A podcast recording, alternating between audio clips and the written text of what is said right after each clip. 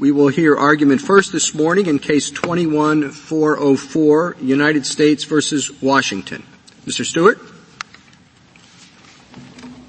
Thank you, Mr. Chief Justice, and may it please the court. First, this case is not moot. We acknowledge that Washington's recent enactment of SB 5890 makes it uncertain whether a decision invalidating HB 1723 will ultimately produce any financial benefit to the United States. Under this court's precedents, however, the case is not moot so long as there is a reasonable possibility that such a benefit will ensue. Respondents have not carried their heavy burden of negating that possibility. Second, HB 1723 discriminates against the federal government and those with whom it deals. On its face, it is limited to a specific federal facility. And even within that facility, it applies only to workers engaged in the performance of federal contractors, contracts, not to state or purely private workers.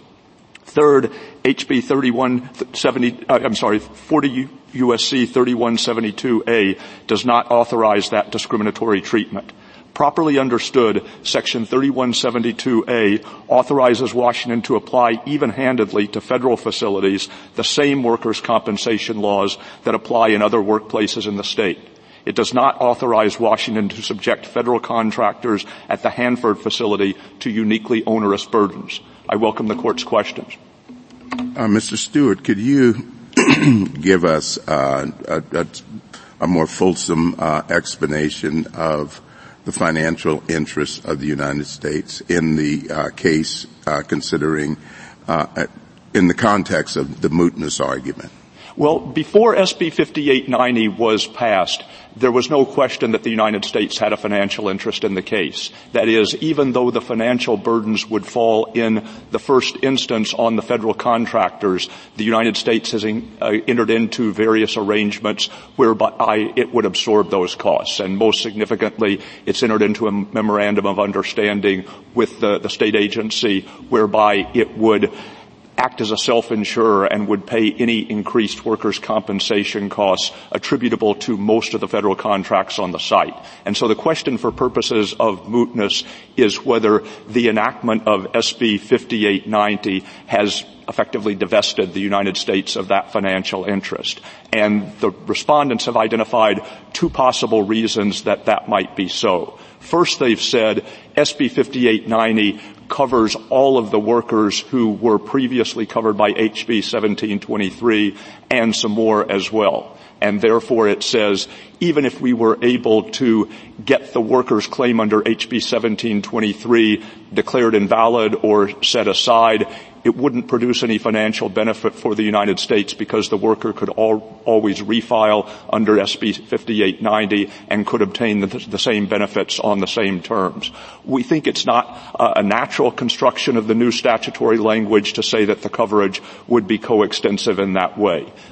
HB 1723 applied to all DOE Hanford facility workers at specified but broadly defined locations within the Hanford site without regard to the proximity of their work to the actual storage or treatment of hazardous waste. And by contrast, the, the crucial language in SB 5890 is structures and their lands where specified categories of waste are stored and disposed of. And the, the phrase structures and their lands is not self-defining, but you would imagine that the lands are areas outside the structure that are in fairly close proximity to the structure itself. We've identified two types of structures. One is a waste treatment facility at the center of the site that is currently under construction, meaning that waste will ultimately be treated there, but that's not happening yet. And that workers at that facility would not naturally be said to be working on structures and their lands where wastes are being treated or disposed of. The same thing applies to some of the Hanford office workers who worked in structures where there no, were no hazardous wastes. So we think that there's at least an open question whether some of the workers who were covered by HB 1723 would be covered by SB 5890. The second mootness argument that the state has made in its letter of last Monday was that under the effective date provision of SB 5890, work, that law will apply to all future stages in any pending controversy about a particular claimant's entitlement to benefits under the law. And so, for example, if a claimant was denied benefits by DOE and then has an appeal pending to the state industrial board, Washington's view of the law now is that if the claimant is not covered by, even if the claim was submitted before SB 90 was enacted, if the claimant was covered by HB 1723 but not under the new law, the claimant will not be entitled to benefits because the new law will govern not only new claims but additional stages in the processing of an existing claim. And it's possible that the Washington courts will uh, sustain that reading, but any claimant who was covered by the prior law and not by the new one can be expected to resist it. And so we think that there's at least a reasonable possibility that the, the courts would ultimately hold any claimant in that position would be entitled to benefits if HB 1723 remains operative. And so to, to summarize, it was clear before the enactment of SB 5890 that the United States would suffer harm, financial harm from this law, and the new developments that the state have, has pointed to don't eliminate that possibility. Do you think if um, this was the position you were in when you had to make a decision to uh, file for a petition for certiorari, you would have filed? If, if they had enacted the law between the time of the Ninth Circuit's decision and the time when a petition for certiorari had been due, we might not have filed, we might have filed, but asked simply that the court vacate the judgment below in light of the, the reduced practical effect of the law, even if we didn't think. I, that I guess that's what I'm asking. Isn't your real interest here uh, to vacate the judgment below? You know, mu- much more than whatever residual possibility there are there is that these claims will uh, affect the well, government? We would certainly like to have the judgment below vacated, and we would also like for the court to provide affirmative clarification as to the scope of 3172A. And certainly, when when a case is not technically moot, but the court is deciding is this a wise use of our resources to issue a merits ruling, the court would typically take into account how likely is it that the legal principles involved will bear on the resolution of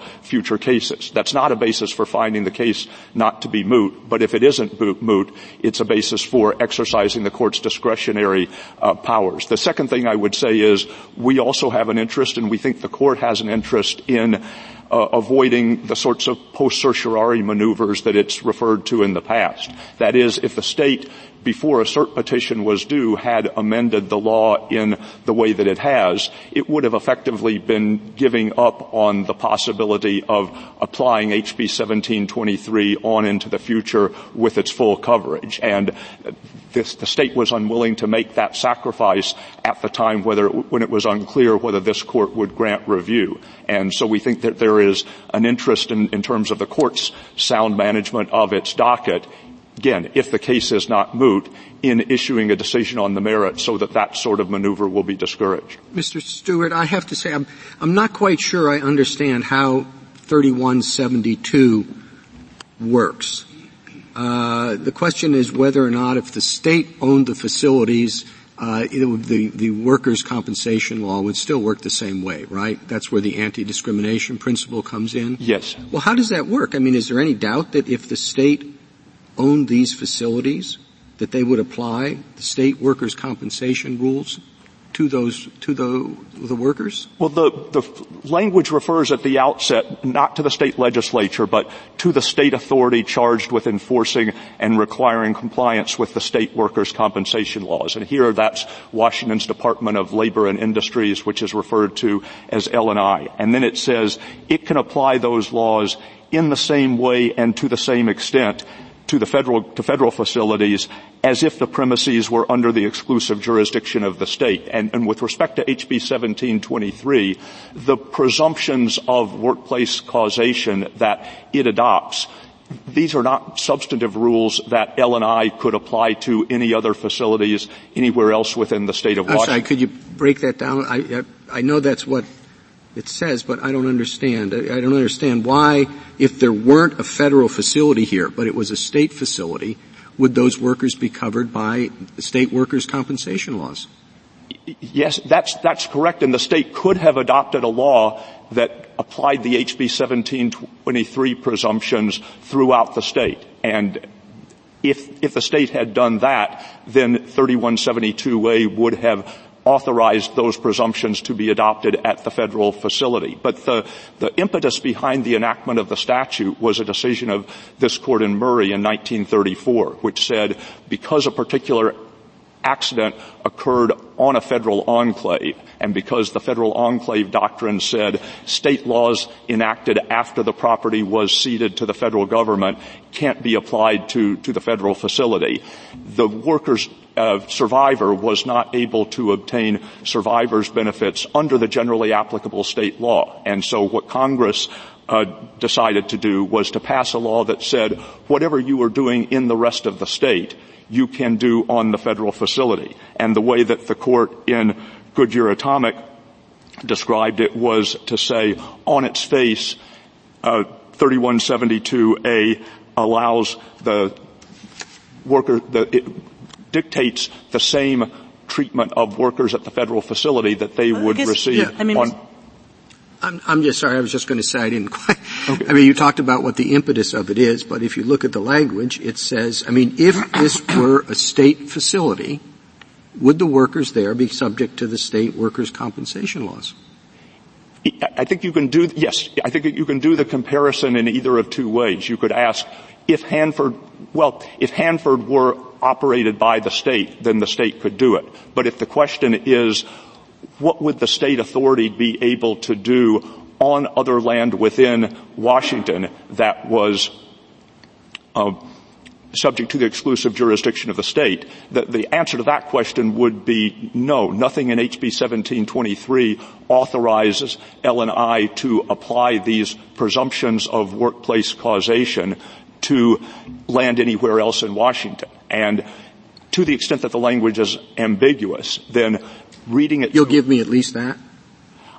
I would get, I, yes, I, will give you that it's ambiguous. I, I wouldn't acknowledge that there the, other side's reading is as strong as ours because I think if you look at Goodyear Atomic, if you look at what precipitated this, if you look at kind of the distinctly disfavored nature of laws that discriminate against the federal government, it would really be a stretch to read this language to say that even though Washington is not doing this anywhere else in the state, it can do it at the Hanford facility because it would be able to do this if no uh, question of intergovernmental immunity were posed. But I had the same problem as the Chief Justice, and I still don't understand the answer. Um, I, I, don't understand what the counterfactual is. Is this is the closest I could come, but this is probably off the mark. You'll tell me why. Uh, imagine it's a state facility. It's owned by the state but there are federal contractors working there. Is that the situation we have to imagine? No, I think when, when they talk about land under the exclusive jurisdiction of the state, and the court in Goodyear Atomic said on its face the federal law requires the application of the same laws that would apply to purely private facilities within the same state, in that case Ohio. And so I think the rel- relevant comparator is not what if we were looking at the same tract of land, the Hanford facility, but asking what could the state do if this were under its own exclusive jurisdiction? It's what rules could L&I apply to other tracts of land in Washington that are in fact within the exclusive jurisdiction of the state. And that's, it's consistent with the, it may not be the only reading of the text, but it's consistent with the impetus for enactment of the law. It's consistent with the non-discrimination principle. It's consistent with the court's characterization of the effect of 3172A in Goodyear Atomic. I mean, all your stronger arguments, I think, are non-textual arguments. I mean, Goodyear, Goodyear is a, is a sentence in a case that was not about discrimination at all. So I think I'm going to put that to one side at least.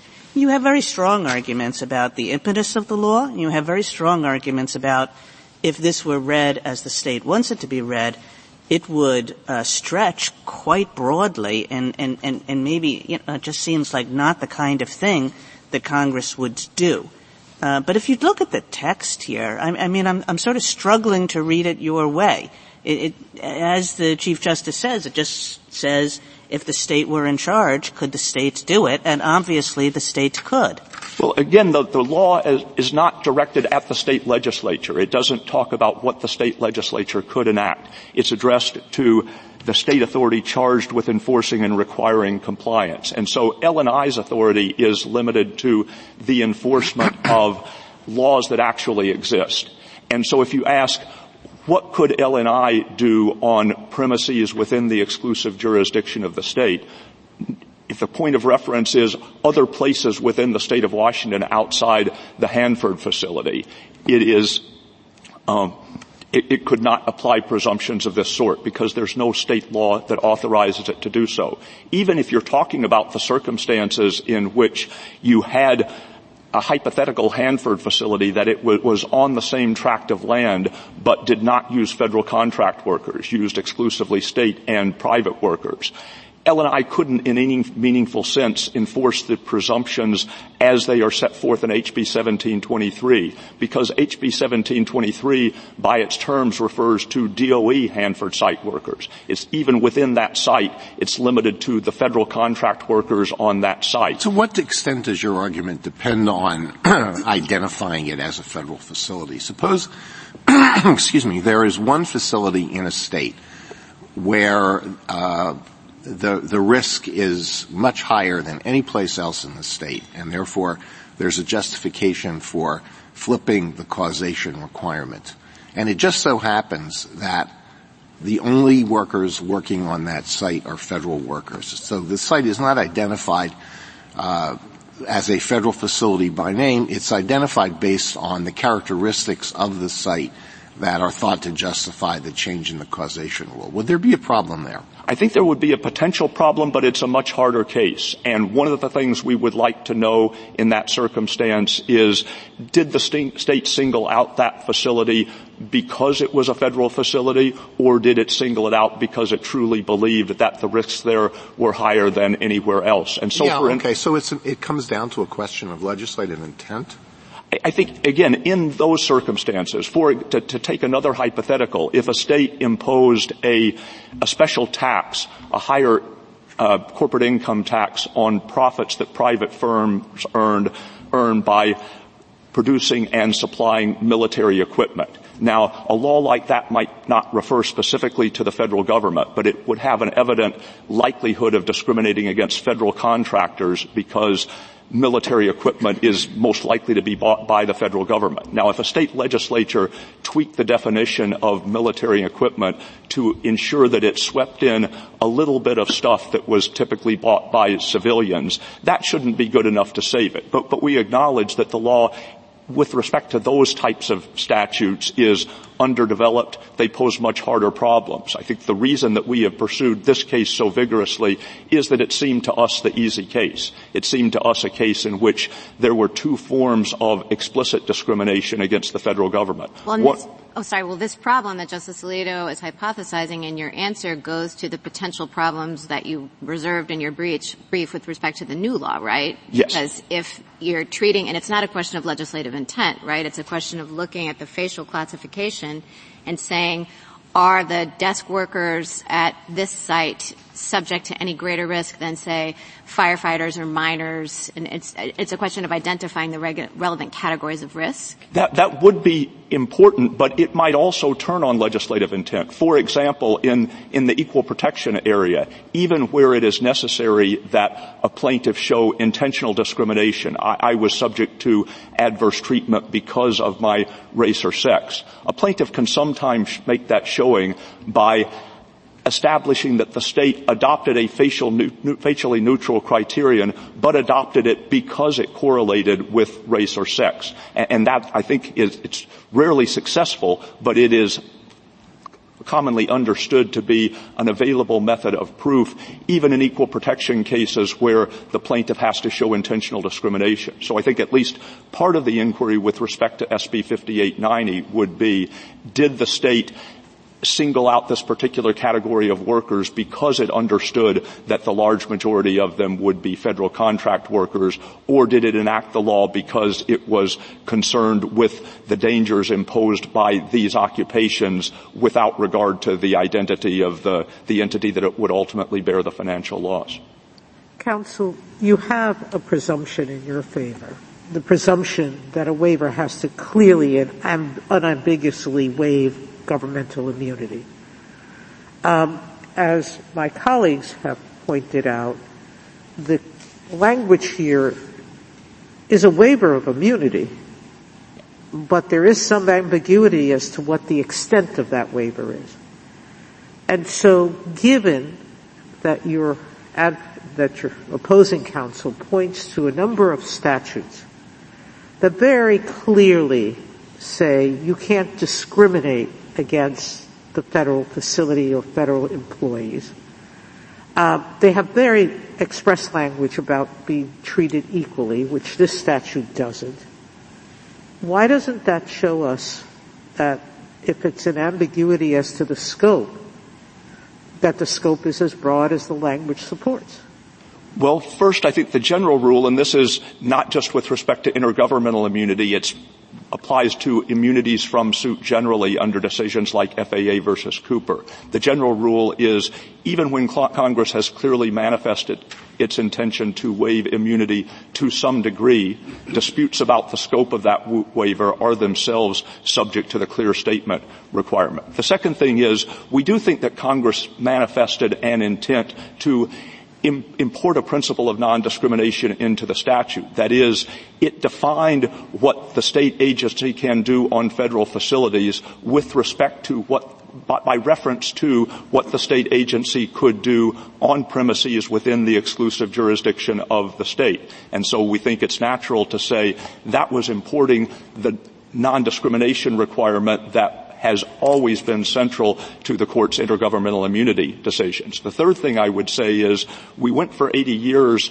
after this statute was enacted before any state appears to have read it to authorize the, the, sort of targeting of federal facilities that Washington has done here. And so if the law were truly ambiguous or if the better reading of the law were as the state represents, we would have expected states to explore their options before that time. The well, but I mean maybe um, uh, it has to do with the fact that there aren't very many places like Hanford, right?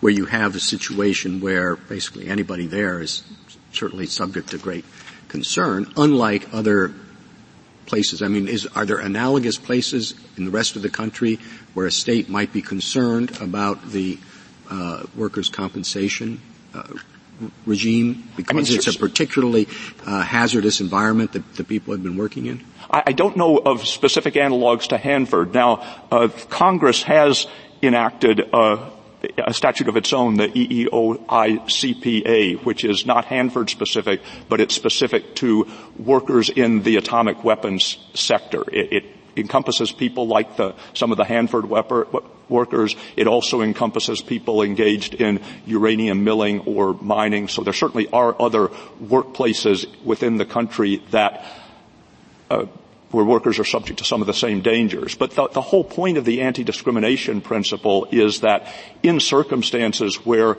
it's apparent that the federal government is going to be fitting the bill, states may often feel a temptation to kind of benefit some class of their own residents to an exorbitant degree with the understanding that they won't be, the state itself won't be required to absorb the costs. That the last thing I would say about Goodyear Atomic, and I agree with you, Justice Kagan, that the point at issue in that case was not whether a discriminatory state law would pass constitutional review. Nevertheless, the fact that this was this court's instinctive reaction to what the language meant should tell you that it's at least a plausible reading. And I'd also point out that Congress recodified the provision with some minor changes in the interval within, between Goodyear Atomic and the present, suggesting that Congress was satisfied to read the statute as imposing a non-discrimination requirement. What, what do you think this statute would have to look like for it to mean what the state of Washington says this one means?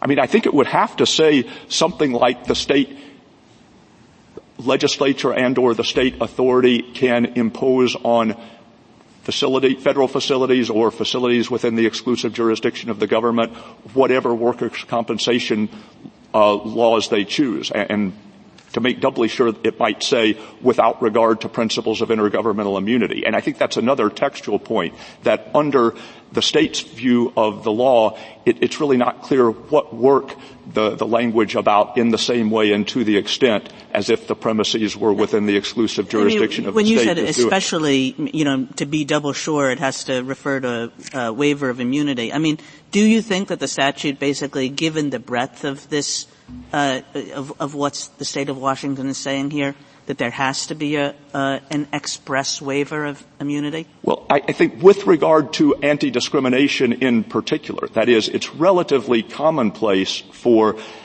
the United States to engage in the sort of waiver that we think it engaged in here, namely a, an authorization for the state to apply, apply certain of its own laws even-handedly to federal facilities. It, it requires some express congressional authorization, but it's not especially unusual. We don't know of any analog to uh, a hypothetical version of 3172A that would tell the state you can impose discriminatory workers' compensation laws on federal facilities. Thank you, counsel. Justice Thomas, I think Justice Breyer?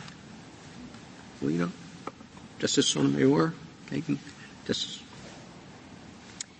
I do have one. Mr. Stewart, I just want to make sure that I understand the textual hook. As it's been pointed out, the statute's not a model of clarity, but I guess for one, I do see a textual hook for your argument.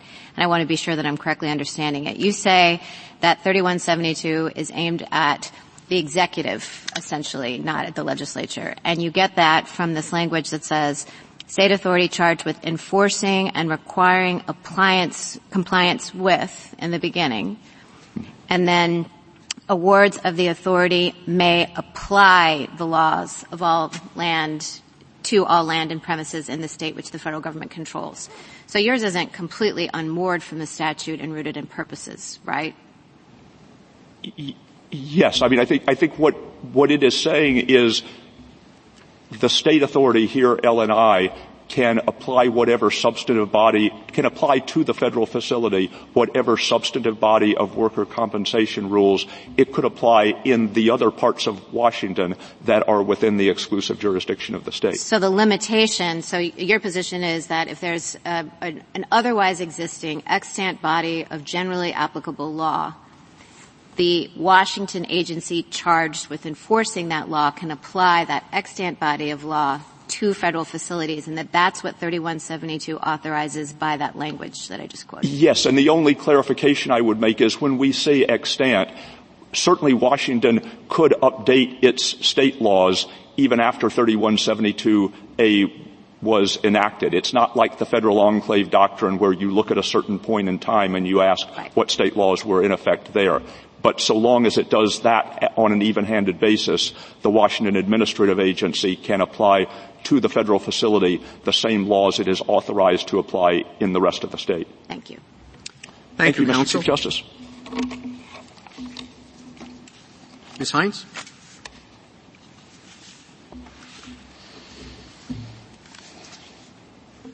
Mr. Chief Justice, and may it please the court.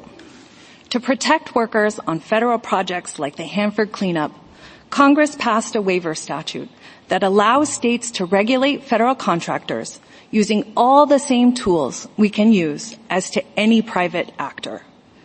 That waiver allowed Washington's former law that is challenged here.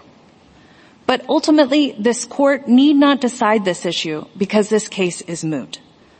The federal government is asking you to issue a constitutional ruling invalidating a state law that no longer exists and that has no ongoing effect. This court should decline and should instead vacate the decisions below and remand for further proceedings. The government concedes that there is no prospective relief that this court can grant as to Washington's former law because the state has already eliminated the provisions that are challenged here. The only reason the government argues that there is still a live controversy is because it assumes that invalidating Washington's former law could still impact the small number of pending claims that were initially filed under the old law. That is incorrect. Washington's presumption statute applies retroactively. So the revised law will govern any pending claims for benefits initially filed under the former law, even those cases on appeal. The government speculates that there may be individuals whose pending claims were filed under the old law and that would not be covered under Washington's revised statute. But even if that were true, those claims would now be rejected under Washington's revised statute. Thus, if this court were to reach the merits and either uphold or invalidate Washington's former law, it will have absolutely no effect on any worker's right to benefits or the government's finances. This case is moot. I welcome the court's questions. Uh, counsel, wouldn't your case be uh, much stronger if what you just said had been found uh, to be the case by the Supreme Court of Washington? Your Honor, th- what I did say has been found, at least in principle, by the Washington. No, State I mean Supreme in Court. the context of the statutes that we're talking about. Certainly. If the Supreme Court had issued a ruling directly on point in this case, it would be stronger. But what we're asking this court to acknowledge is settled principles of Washington and federal law. That when a statute is retroactive, and the statute here is expressly retroactive, when it is retroactive, then courts have an obligation to the legislature or Congress, Congress to honor that retroactive intent and to apply that law to all pending cases, even if it ultimately changes the outcome. Do you think a, a, a uh, someone who has benefited from the old law and who would like uh, their benefits updated for changed circumstances uh, would agree with you, or would they rather simply uh, pursue uh, their case under the law, uh, under the old law, uh, which was the basis for their benefits in the first in, in the first instance. Your Honor, I have two points. First, a, a worker that had uh, previously had a claim under the old law would not have a vested right to uh, fight a retroactive application of the new law until there has been a final judgment.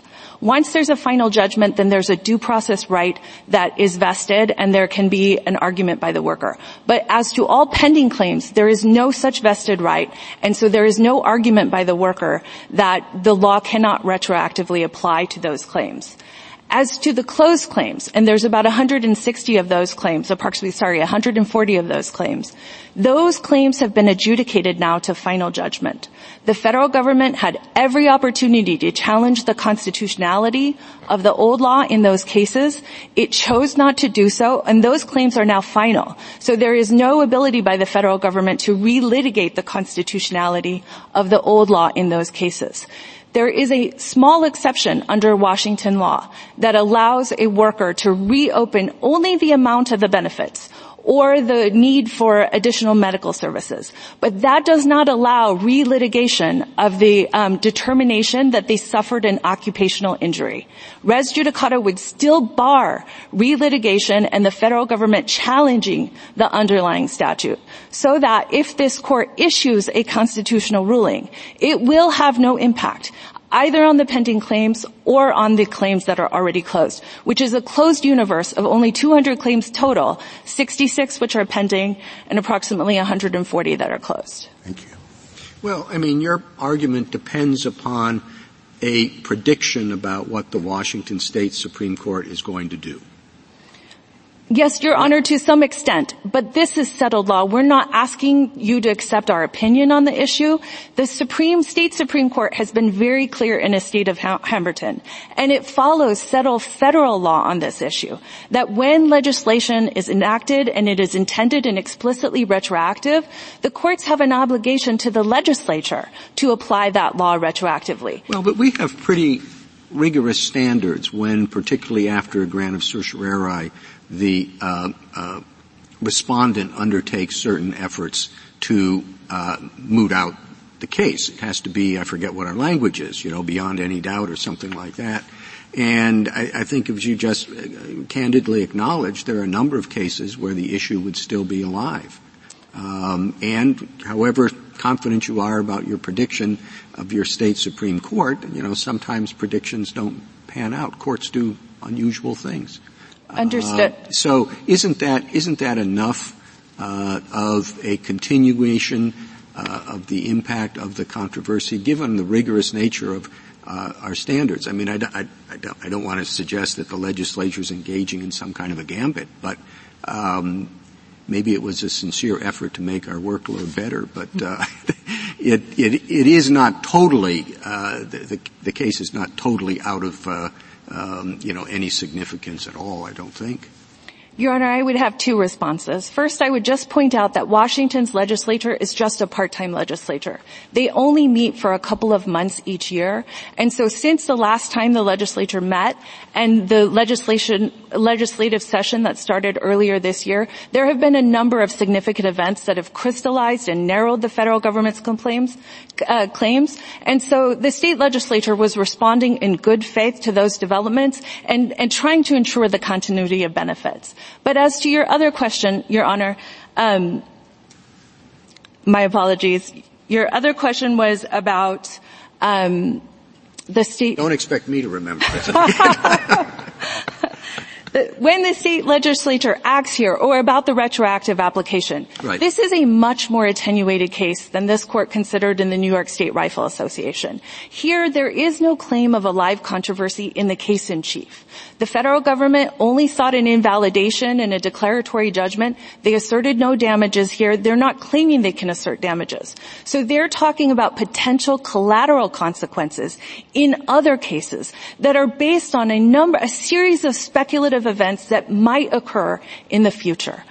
If an uh, office worker tries to reopen their case, if the Washington courts determine that there is no, that the statute, the new statute and the old statute are not coextensive, if that office worker's claim falls within the gap of the coverage, if Washington courts do not apply res judicata to preclude relitigation of their claims, then maybe there might be some ongoing application. But that is not the type of live case or controversy and present controversy that this court has ever held is sufficient for Article 3 purposes. Counsel, if you say it's so clear, I mean, I thought the government made, I thought was a decent point in its letter response. You didn't identify this retroactivity argument until your fourth submission regarding mootness, and if it was that clear, why did you wait so long to make it?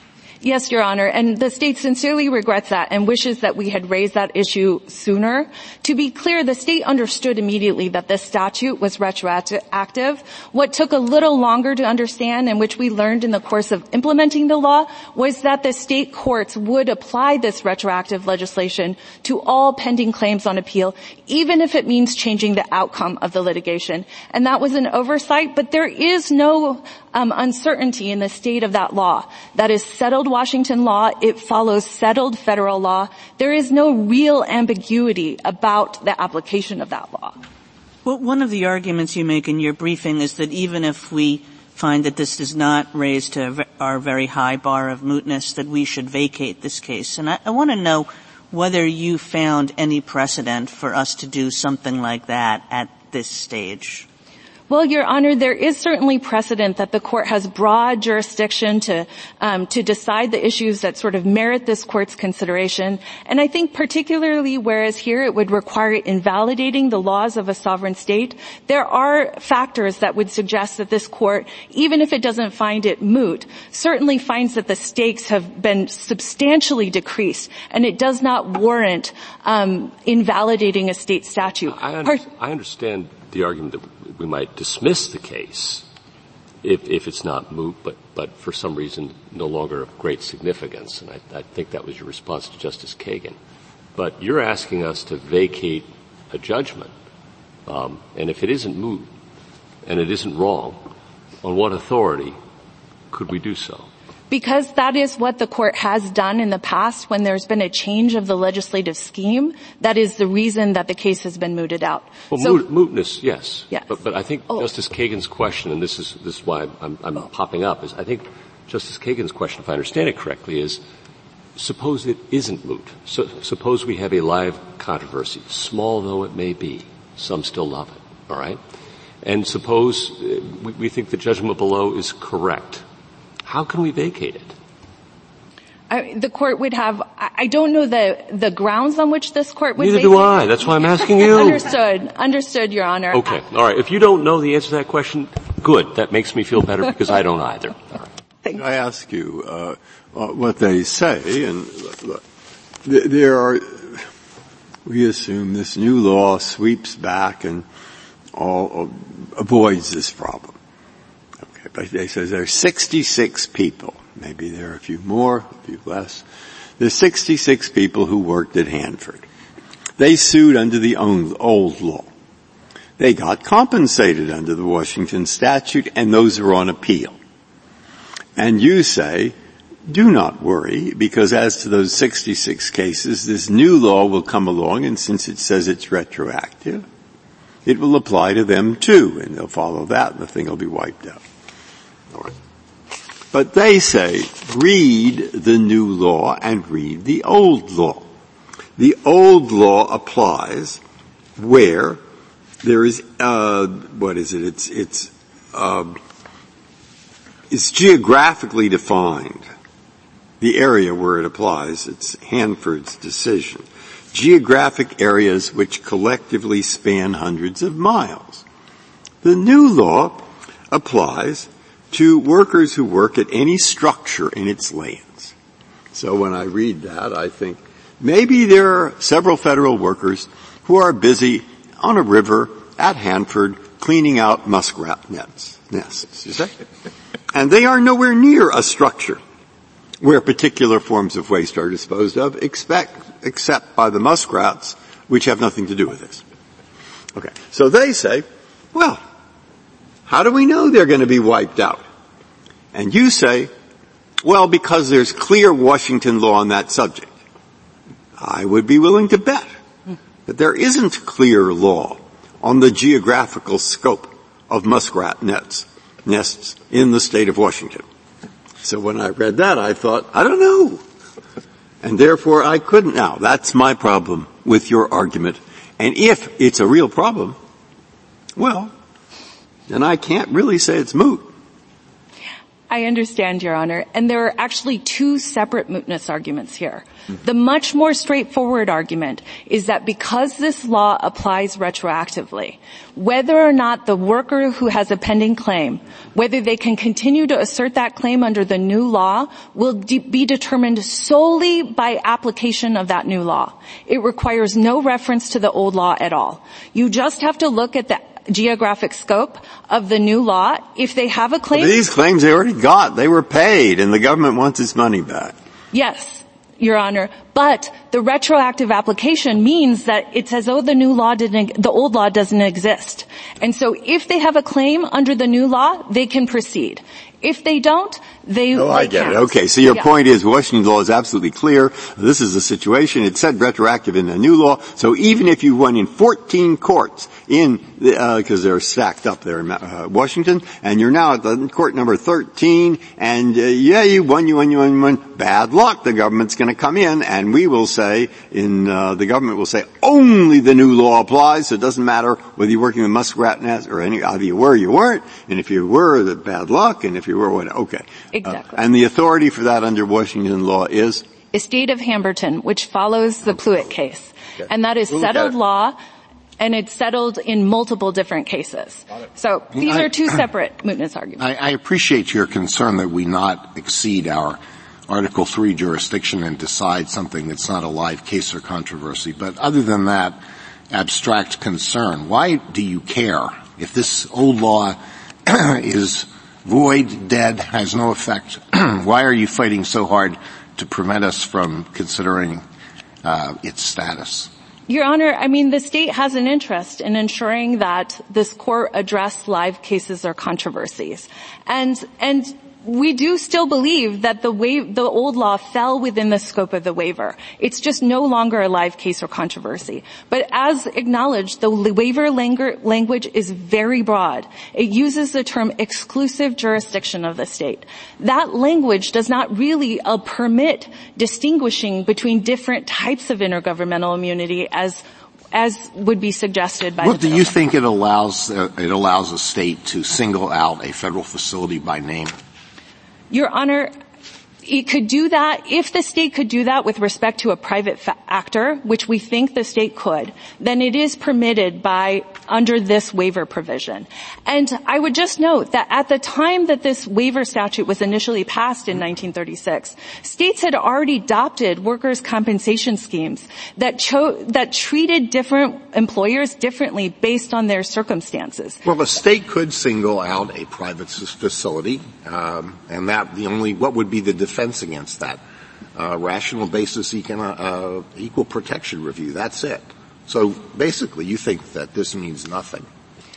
I think that this waiver permits differential treatment of the federal government because it permits everything that the state could do with respect to a private actor. And it could do that with respect to federal employees, yes, not just uh, employees of contractors? No, Your Honor. The federal employees are governed by a separate federal statute, the Federal Employee Compensation Act, which has a preemption provision. So this statute, even from the time it was first passed, only ever applied to federal contractors, which are private employers.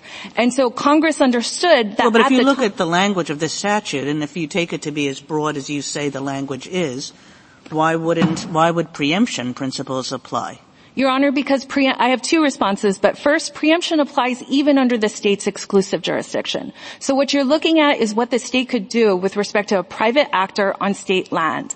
Even in those situations, the state cannot conflict with federal law. It is still bound to ensure that it doesn't interfere or conflict with federal law. It would similarly, those preemption pl- principles would apply under this. And so as this court recognized in North Dakota v. United States, preemption and intergovernmental immunity are two separate um, obstacles or barriers to state limit regulation of federal contractors. I don't understand where it is that the state has exclusive state jurisdiction. Maybe I'm just being dense about this, but it seems to me like the supremacy clause stretches everywhere. So you just said in response to Justice Kagan that pre- preemption wouldn't apply if it was the state's exclusive jurisdiction. Wouldn't that presuppose that Congress had already waived some sort of immunity or already said we just cede our authority over this particular piece of territory to the state? Your Honor, preemption principles would apply. So this does not waive preemption. This waives only uh, intergovernmental immunity and territorial jurisdiction. And those are incidents of federal jurisdiction. But even in the state's exclusive jur- jurisdiction, when it's regulating a private actor on state land, it is still bound to comply with other federal statutes. But so, the state doesn't have exclusive jurisdiction, right? Except insofar as Congress might allow it to. Right. Your Honor. And so the exclusive jurisdiction of the state, that term is reference to a virtual control um, that generally occurs with state regulation of private actors on state land. Mm-hmm. There is still like constitutional limitations and limitations of federal statutes that apply in those situations, but territorial limitations and limitations of intergovernmental immunity would not apply. Well, but you're saying that this would be so that the, the, the federal government was so deferential to the states here that if we read the waiver as you propose, Congress was essentially saying to the states, you can impose whatever rules of workers' compensation liability you want. So here you could say it was strict, strict liability because this was a really hazardous site, and so if there's any kind of injury suffered by a federal contractor on this site, you know, there might be an award of a million dollars. That would be fine. It would depend on if the state could do that with a private regulator. Let's say it could. Yes. So in that circumstance, this doctrine would not provide a limitation. If there was a conflict with some other federal statute, and there are often federal statutes at play when you're talking about significant federal functions or federal enclaves, there's all kinds of statutes that would be at play. If there was a conflict with one of those federal statutes, then that would still be a limitation. But intergovernmental immunity would not be that limitation. And Congress was just making the determination that states could use the full authority that they have over any private or, or state actor or employee and apply the same rules that they would apply in those circumstances. There is a different, I mean, that is exactly the question that is bothering me.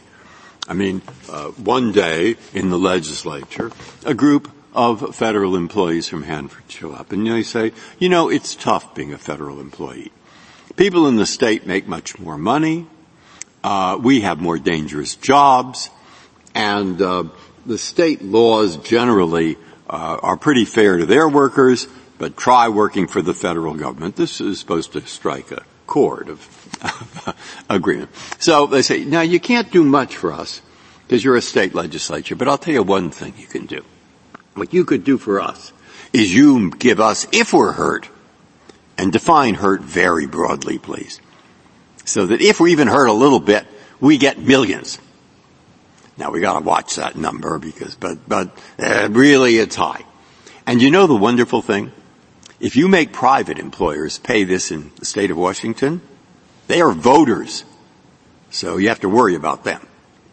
And if the government pays for it in the state, well, that's a problem. You're going to have to raise taxes. But you know who's paying for this one? The feds. The feds will pay. The taxpayers in the other states.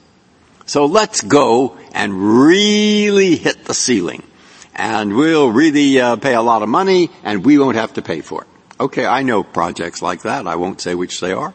But uh, uh, there we are. Now, to me, did I think Congress intended that? Hmm. It's going to take quite a lot of doing before I think they wanted that result. Now that's, that's where I am. So what do you think? Understood, Your Honor. Congress has the ultimate political check here. They can always amend this statute, but they used very broad language. They used the term exclusive jurisdiction of the state. They knew it was very broad language. That exact term was used in Merrick v. Garland, uh, Gerrick. Um, so the case that they were responding to used exactly that same type of language. They understood that they were gra- granting a broad authority. If they don't like the policy later, they can amend the statute. But that is not a basis to ignore ignore the plain terms of this language, which allows the state to treat the premises as if it were under the exclusive jurisdiction of the state. Ms. Heintz, I think the question was really a question of like, you know, maybe you're right about the text, but why would Congress have done that? I mean, we can't really believe that that's what Congress meant to do. And if you take all the other statutes, which you gave us and you said, look, the text is different, and you're right, the text is different.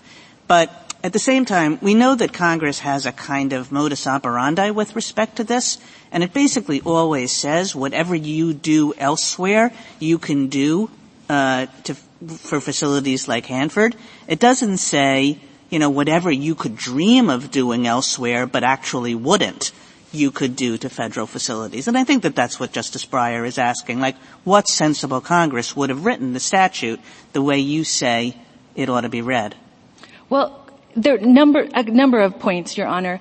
They were regulating primarily private employers. And so they could have reasonably assumed that those private employees who act as federal contractors did have some say in the legislative process, which is evident here too. The, the federal um, contractors did participate in the state legislative process. And second, Congress could very well conclude that the type of workers' compensation schemes that had already been enacted by the states, which allows distinguishing between different employers based on the specific risks of that employer, based on their specific safety profiles, based on all of the distinctive features of that employer, that that should apply with as much force to these private entities that were governed by this waiver. And, and that's a very reasonable decision. Maybe Congress did not anticipate that it would be taken this far, but we're not really doing anything differently than what was permitted before in that um, Hanford is a unique site. It is the most toxic workplace in America.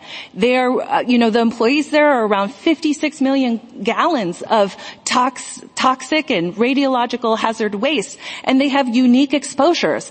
And and another thing is that they can't always prove what they were exposed to, and that's one of the other unique uh, dangers here. And so Congress could very well have concluded that the federal contractors, these private employees, employers could take care of themselves and that there was every reason to allow states to regulate these private employers based on their specific circumstances. Ms. Heintz, what do you have to say to the government's language uh, or focus on the language that makes it seem like this is aimed not at the legislature, and by it I mean 3172, is aimed not at state legislatures, but at the state bodies who enforce otherwise generally applicable laws? So the argument is, seems primarily directed towards the word apply. And I think that argument... Well, uh, enforcing and requiring compliance with too, right? Yes, but the, that language presupposes there's a statute that's already been enacted, and the federal government doesn't argue that this language freezes the laws in place as of 1936, which would be the consequence, I think, of not permitting states to enact new laws. I guess I don't understand why that position would freeze the law. I agree with you and, and the government, Mr. Stewart said that that's not their position, and I don't see how it could be. But if the statute is aimed at the state authority charged with enforcing and requiring compliance with, that description seems to fit, you know, the executive agency because at the time that this law was enacted, there was a broad prohibition on any form of regulation of the federal government or those with which it dealt. And so if Congress intended at that time for this language to prohibit um, state legislators from doing anything, then they, then this would have very little meaning. It would only have applied to the laws that were existing at the time. So it apply, could, then address what you were getting ready to say about the word apply. Uh, that the word apply really does presuppose that there's been an enactment and, of a law. And so what you really need to do is see what kind of law can can the states enact and then apply? And really there's no, the word term exclusive jurisdiction does not allow for a distinction between different types of intergovernmental immunity. This court in Goodyear has already held that this is a waiver of intergovernmental immunity. It's a clear and unambiguous waiver, at least as with respect to direct regulation. And this language really doesn't allow you to distinguish between these different types. If the state can directly regulate under its exclusive exclusive jurisdiction. It can also, um, you know, remove all other incidents of federal jurisdiction, including all of intergovernmental immunity. I just want to make sure I understand your mootness argument. Uh, sorry to circle back. but uh, your first point, as I take it, is that in this case, the government only sought a declaratory judgment and injunction, and there's nothing to declare and there's nothing to enjoin because the statute's gone. Point one. Yes. Point two. Uh, with respect to the ongoing other cases, uh, you're, you're, confident you're representing to the court that uh, Washington state courts will retroactively apply the new law and not the old law.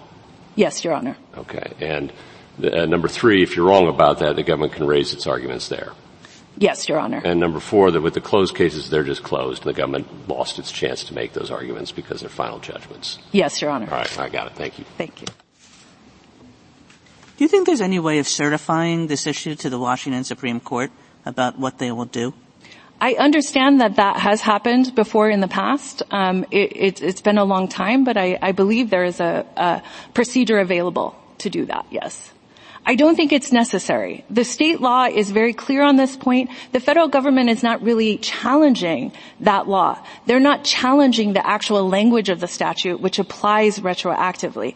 They're raising sort of an inchoate uncertainty, but that isn't sufficient, I think, to present a live case or controversy, particularly when that alleged uncertainty deals with a collateral case, not this case in chief. Here, there is no ongoing violation. There are no damages. And so in this case, there is no reasonable likelihood of an ongoing effect. But what if your prediction turns out to be wrong? Then the federal government can raise that issue in the cases, the 66 live cases. Yeah, and then what? And then and then the arguments will be made. But in that context, the state will also be arguing, as with the federal government, this does apply retroactively. Well, no, play it all out. So they raise it, and the state court says no, the prediction was wrong. Then what? The, then w- at least at that point, you will know there's a live case or controversy. Yeah, and then what? They have to file a new cert petition. If the state courts uh, decide similarly, given the history in this case it could happen. But I think there is no reasonable likelihood of that happening, that these, these are, again, multiple levels of speculation that are built in. Because even in the context where there's no retroactive application, we still have our argument that the statutes are coextensive. And even if the courts reject that, that particular worker's claim needs to fall in the gap of that coverage. We're talking a closed universe of a very small number of claims. So there are multiple layers in which this gets resolved based on state law grounds that never never have to reach the invalidity of the underlying statute. And so given all of that layer of speculation, it really isn't sufficient to establish a live case or controversy in this case. Thank you, counsel. Justice Thomas? Justice Breyer, anything further? Justice Alito? Anything? Gorsuch? Thank you, counsel. Thank you. Uh, rebuttal, Mr. Stewart? Thank you, Mr. Chief Justice. First, respondents have said, have characterized our challenge as focusing on the potential collateral consequences of HB 1723. But when we sought declaratory and injunctive relief at the outset against uh, enforcement and application of HB 1723, that is a law that is applied and enforced in the context of individual benefits determinations. And so the very thing we were asking for was an order saying don't apply and enforce these unique standards in determining individual claimants' entitlement to benefits. And our position is there is still a sufficient possibility that this will wind up happening, that the case is not moot. The second thing is that, Justice Kagan, you referred to the possibility of certification. And certainly there is a process by which this court can certify state law questions to the, the state Supreme Court. It's often done when the court feels that it needs to know what state law dictates before it can resolve the federal question. I've never known of it being done to inform the court's determination whether a case is moot, and I think that's partly because cases like Mission Products really set the, the applicable framework. Mission Products says the very existence of substantial uncertainty is a basis for finding the court not to be moot. It is often the case that when the court grants cert on, on, a precise question, the ultimate practical consequences of its ruling are not clear because those depend on subsequent determinations as to other questions, that doesn't make the case moot. The third thing, Justice Gorsuch, you asked about what would the authority be to vacate. We, we think that the court has recognized a, a broad authority to vacate based on the principles of equity. Often when the court has vacated judgments below, it's done so in summary orders and therefore the, the legal principles have not been fleshed out as much as they could be. But we would also say if there is doubt about the court's authority to vacate, the court certainly shouldn't leave the judgment intact. It would really create dismal incentives to tell a state that if you can reduce the practical significance of the question presented enough for the court to dig, but not enough for the court case to be moot, you can preserve your favorable judgment.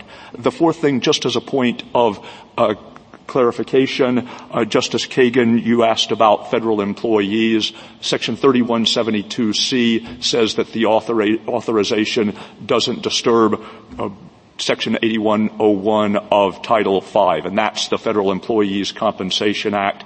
It's apparent on the face of 3172 that this doesn't affect federal employees. It affects only federal contract workers. But the reason that the court has always framed the anti-discrimination principle as no discrimination against the federal government or those with whom it deals is that it's often predictable that when there is discrimination against federal contractors, the costs of that discrimination will ultimately be borne by the United States. And the last thing in response to Justice Breyer's question, our complaint here is not that Washington is treated the, treating the workers too generously. If Washington wanted to spend its own funds to benefit a class of Washington residents that it believed had not been treated as well as they should have by the federal government, its authority to spend state treasury funds wouldn't be impacted by principles of intergovernmental immunity. The problem here is that Washington has decided that the United States should be doing more for this class of Washington residents, but it's not within the power of a single state to determine how much the federal government should be doing to solve a national problem. Thank you, Mr. Chief Justice. Thank you, counsel. The case is submitted.